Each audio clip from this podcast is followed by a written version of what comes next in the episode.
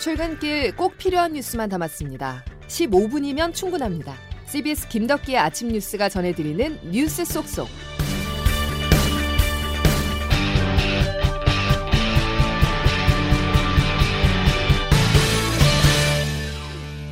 여러분 안녕하십니까. 6월 2일 김덕기 아침 뉴스입니다. 선택의 시간은 가고 이제 평가의 시간이 다가왔습니다. 제8회 전국 동시 지방선거와 국회의원 보궐선거의 결과가 모두 공개됐는데요. 오늘은 조태임 기자와 함께 민심의 선택과 평가를 하나씩 짚어보겠습니다.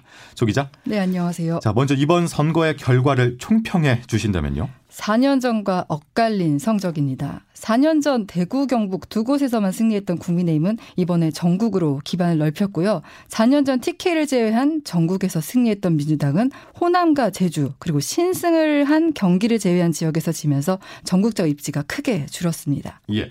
민심은 중앙 권력에 이어서 지방 권력도 교체를 택했다라고 볼 수 있는데 보다 더 자세한 이야기 잠시 후에 이어가겠고요. 6일 지방선거 최종 개표 결과를 정리해 보겠습니다. 오수정 기자입니다. 국민의힘은 17개 광역단체장 중 12곳을 싹쓸이하며 지난 대선에 이은 전국선거에서 다시 승리를 거뒀습니다. 무난한 당선이 예상됐던 서울과 영남에 이어 경합지인 대전, 세종, 충남 등 충청 지역을 모두 석권한 결과입니다. 반면 민주당은 호남과 제주 등에서만 당선자를 배출하며 초라한 성적표를 받았습니다. 다만 경기지사 선거에서 새벽까지 아슬아슬한 초접전을 벌인 가운데 조금 전 민주당 김동연 후보가 김은혜 후보를 역전해 당선이 확실시되면서 체면을 살렸습니다. 지방선거와 함께 치러진 국회의원 보궐선거 7곳에서도 국민의힘이 5곳에서 승리하며 판정승을 거뒀습니다. 인천 계양을 해서 민주당 이재명 후보가 성남 분당갑에서 국민의힘 안철수 후보가 당선돼 여야 대선주자급 후보들이 모두 무난한 승리를 거뒀습니다. 접전이 펼쳐졌던 충남 보령 서천과 제주시 을에서는 국민의힘 장동혁 후보와 민주당 김한규 후보가 각각 당선돼 국회 입성을 눈앞에 뒀습니다. 이번 선거 투표율은 50.9%로 집계돼 4년 전 지방선거보다 9.3%포인트 낮게 기록됐습니다. CBS 뉴스 오수정입니다. 광역단체장 투표 결과를 다시 한 번 더 말씀을 드린다면 17곳 중에 국민의힘이 12곳을 가져갔고요. 반면 민주당은 경기를 포함해서 5곳을 차지하는 데 그쳤습니다. 그야말로 전국 지도가 4년 전 파란색에서 빨간색으로 변한 것인데요. 조태 기자, 가장 큰 이유는 뭐라고 보십니까? 네, 민심은 정권 견제보다는 정권 안정을 택했고 민주당에 대해서는 야당 심판론, 그러니까 지난 대선에 이어 두 번째 심판을 했습니다. 대선 패배 이후에도 민주당은 당세신을 하지 못했고 이른바 검수한박 입법 강행 과정이 오히려 야권의 입법 독주를 견제해야 한다는 심리가 더 크게 작용했던 것으로 보입니다. 예, 최대 격전지 경기도였죠. 네. 날이 밝은 이른 아침까지 결과를 알 수 없었을 만큼 초접전 어떤 양상이 이어졌는데요. 경기지사 개표 과정은 대선과 닮은 꼴이었습니다. 끝까지 예측을 할 수 없었던 경기지사 결과를 윤철원 기자가 보도합니다. 이번 6일 지방선거에서 경기도민은 국정 안정이 아닌 새 정부에 대한 견제를 택했습니다. 윤석열 정권의 독주를 막아달라고 호소해온 김동연 더불어민주당 후보가 김은혜 국민의힘 후보를 따돌리고 새로운 경기도지사로 당선됐습니다. 이번 경기도지사 선거는 0.73% 차이가 났던 지난 대선 때보다 더 초접전이 펼쳐졌습니다. 김내 후보는 개표가 시작된 이후부터 줄곧 선두 자리를 내주지 않으며 그대로 승리하는 것처럼 보였습니다. 하지만 김동연 후보는 조금씩 표차를 좁혀 나가다가 조금 전 5시 30분쯤이 돼서야 승부를 뒤집었습니다. 이 시각 현재 두 후보의 표차는 8천여 표, 0.13%포인트에 불과합니다. 역전 소식에 김동연 후보는 선거 캠프를 찾아 개표 상황을 지켜보고 있습니다. 김동연 후보는 경기 지역 31개 시군 가운데 14곳에서 승리할 것으로 보입니다. 지난 대선에서 경기도는 이재명 민주당 후보가 윤석열 대통령의 23대 8로 5% 넘게 앞섰던 곳입니다. CBS 뉴스 윤철원입니다.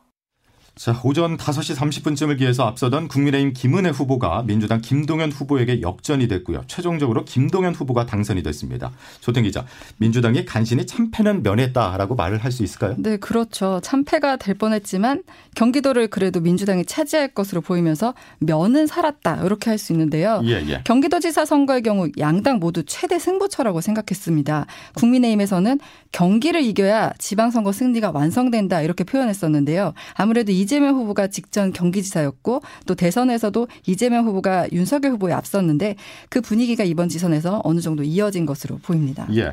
이번 6일 지방선거의 특징 중에 하나가 대선 후보들이 이례적으로 많이 출마했다는 점 아닐까 생각하는데요. 네, 네, 말씀하신 대로 국회의원 보궐선거에 이재명 후보 그리고 안철수 후보가 출마를 했고 이번에 국회에 입성하게 됐습니다. 그리고 김동연 후보는 경기지사에 출마했고 홍준표 후보 역시 대구시장 선거에 출마했습니다. 예. 조태 기자가 짚어주신 것처럼 정의당 심상정 후보를 제외하고 뭐 대부분 출사표를 던졌다라고 네네. 말을 해도 과언이 아닌데 이 중 가장 큰 관심은 이재명 후보의 당선 여부였어요. 네, 마지막까지 여론조사에서 초박빙 보였기 때문에 어, 누가 이기나 관심이 높았었는데 예상과 달리 승부를 예측하기 어려웠지만 어, 이재명 후보가 승리를 하게 됐고요. 이재명 후보 만약에 진다면 정치적 생명에도 큰 타격이 불가피했었는데 우여곡절 끝에 국회에 입성하게 됐습니다. 인천 개항을 개표 결과는 주영민 기자가 정리했습니다. 결국 이변은 없었습니다. 더불어민주당 이재명 후보가 인천 개항을에서 국민의힘 윤영선 후보를 눌렀습니다. 이 후보는 55.23%를 얻어 44.76%에 그친 윤 후보를 가볍게 제쳤습니다. 하지만 이 후보는 당선의 기쁨보다 지방선거 패배에 대한 무거운 마음을 전했습니다. 우리 개항을 지역 구민 여러분 감사드립니다. 그리고 한편으로 국민 여러분들의 엄중한 질책을 겸허하게 수용하겠습니다. 이 후보의 출마가 전체 지방선거의 분위기를 환기하는 역할은 했지만 영향력은 당초 전망보다 크지 않았다는 평가가 나옵니다. 오는 8월 예정된 민주당 당대표 선거 경쟁 구도에도 변화가 예상됩니다. 대구 가톨릭대 장성철 교수입니다. 총괄선대위원장으로서 지방 승리를 견인한다고 했는데 이게 아니잖아 라는 음. 것 때문에 당 대표에 출마하는 것에 대해서 안 좋을 거야 라는 비판과 평가를 많이 받을 거예요. CBS 뉴스 주영민입니다. 조 기자, 네. 유권자들이 대선 때 관심을 다 쓴 걸까요? 이 투표율이 절반을 간신히 넘는데 그쳤습니다. 네, 네. 아무래도 여당의 압승이 예상되면서 이제 민주당 지지층의 투표욕이 꺾인 점을 꼽을 수 있을 것 같습니다. 박안조 의원 성비 의혹이나 뭐 막판 민주당 내용 내용이 중도층은 물론이고 전통 지지층의 이탈도 불러온 것으로 보이는데 예. 그 민주당의 텃밭이라고 할 수 있는 광주 투표율이 37.7%로 전국에서 최저로 나왔어요. 이 부분에서도 민심을 확인할 수 있습니다. 예. 민주당이 부진한 성적표를 받아들면서 윤석열 정부 임기 초 정치권의 구도가 크게 달라졌습니다. 중앙 권력에 이어서 지방 권력도 교체된 것인데요. 정치부 김명지 기자와 앞으로 펼쳐질 전국을 한번 전망해 보겠습니다. 김 기자 어서 오시죠. 네. 윤석열 정부 집권 초 국정 운영 동력을 확보했다 이렇게 말을 해도 되겠죠. 네, 국민의힘은 이번 선거 결과를 유권자들이 새로 출범한 윤석열 정부가 성공하도록 힘을 실어준 것이라고 해석했습니다. 동시에 문재인 정부 5년에 대한 평가가 지난 대선에 이어 이번 지선으로까지 이어졌다는 설명입니다. 예. 권성동 원내대표의 말 들어보시죠. 출범한 지 20일밖에 안 됐거든요. 그래서 윤석열 대통령과 윤석열 정부가 성공하기 위해서는 국민의 힘에 표를 몰아줬다고 저희들이 판단했기 때문에 항상 낮고 겸손한 자세로 국민을 섬기고 대선에 이어 지선까지 약 두 달 만에 중앙정부와 지방정부를 함께 교체해낸 국민의힘은 앞으로 법사위원장직을 비롯한 후반기 국회 원구성, 중대범죄수사청 설립 논의 등 사안에 한층 더 강하게 목소리를 낼 수 있을 거라고 기대하고 있습니다. 예. 그렇지만 대선에 이어서 또다시 고개를 숙인 민주당 어떻게 되는 겁니까? 민주당은 오늘 오전 비공개 비상대책위원회를 열고 당의 수습 방향을 논의할 예정입니다. 지도부 총사퇴 가능성도 제기됩니다. 예, 예. 그러면 박홍근 원내대표가 임시 비대위원장을 맡아 오는 8월 초로 예상되는 전당대회 때까지 당을 이끌 것으로 전망됩니다. 일각에선 도, 조기 전당대회 얘기도 나오지만 지역위원회와 시도당 위원회 개편에 걸리는 시간 등을 고려하면 현실성은 떨어져 보입니다. 네, 여기서 또 궁금해지는 게 이재명 총괄 선대위원장 앞으로 정치적 행보 어떻게 될지 궁금합니다. 이재명 총괄 선대위원장은 대선 패배 이후 약 석 달 만에 치러지는 이번 선거에 출마하면서 무한 책임을 강조했는데요. 예. 자신의 지역구인 인천 계양을에선 당선됐지만 호남과 경기 등을 제외하고 전국적으로 새빨간 성적표를 받아들면서 수세에 몰리고 있는 상황입니다. 이재명 위원장의 말 들어보시죠. 겸허하게 수용하겠습니다. 우리 국민의 신뢰를 회복하고 국민의 사랑을 다시 받을 수 있도록 최선을 다하겠다는 다짐의 말씀을 드립니다. 무한 책임론은 이제 이재명 책임론으로 번지고 있습니다. 예. 민주당 이원욱 의원은 본인의 SNS를 통해 이 위원장이 자신의 당선을 최고의 가치로 여기고 개양으로 도망간 것이라며 정면 비판에 나섰습니다. 이 밖에도 박지원 전 국정원장도 SNS를 통해 자생당사, 즉 자기는 살고 당은 죽는다는 말이 당내에 유행한다더라고 말하며 이를 뒤집어 당이 살고 자기가 죽어야 국민이 감동한다고 강조했습니다. 예. 사실상 이재명 위원장을 겨냥한 말이었죠. 그러네요. 전당대회는 향후 이 위원장 행보의 분수령이 될 것으로 보입니다. 당권에 도전한다면 친문 그룹인 전해철 전 행정안전부 장관과 홍영표 의원 등을 경쟁 상대로 삼아야 할 텐데요. 이 과정에서 개파 싸움이 격화할 가능성이 있습니다. 예, 알겠습니다. 아, 이재명 총괄 선대위원장 가시밭길이 예상된다. 이 정도로 정리하겠습니다. 여기까지 김명지 기자였습니다. 자, 그대로 조태 기자. 네. 나머지 선거 결과를 한번 정리해 주시죠. 네, 기초단체장 226석 중에 국민의힘이 145석, 민주당이 63곳으로 국민의힘이 3분의 2 정도를 차지했습니다. 서울만 놓고 보면은 이제 25개 지자체 중 17개구를 국민의힘이 차지했고요. 그 교육감 선거 한번 짚어보면은 이번에 진보 8, 보수 9로 진보 교육감에서 보수 교육감으로 이제 뒤집혔습니다. 예. 국회의원 보궐선거는 7곳 가운데 5곳을 국민의힘 이 차지했습니다. 예, 여기까지 조태인 기자 잘 들었습니다. 다음 소식입니다. 여전히 산불이 꺼지지 않고 있는 밀양으로 가보겠습니다. 짙은 연무로 헬기가 제대로 대응을 할 수가 없고요. 산세가 험해서 진화 인력의 접근도 어려워서 진화가 더딘 상황인데요. 양승진 기자가 현재 상황 전합니다. 경남 밀양 부흥면 산불이 사흘째가 됐지만 아직 주부를 잡지 못하고 있습니다.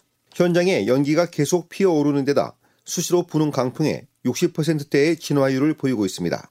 산림당국은 어젯밤부터 오늘 새벽까지 소방대원 440명, 산불 투수 진화대 144명 등 인력 1,700여 명을 투입해 불을 끄고 있습니다.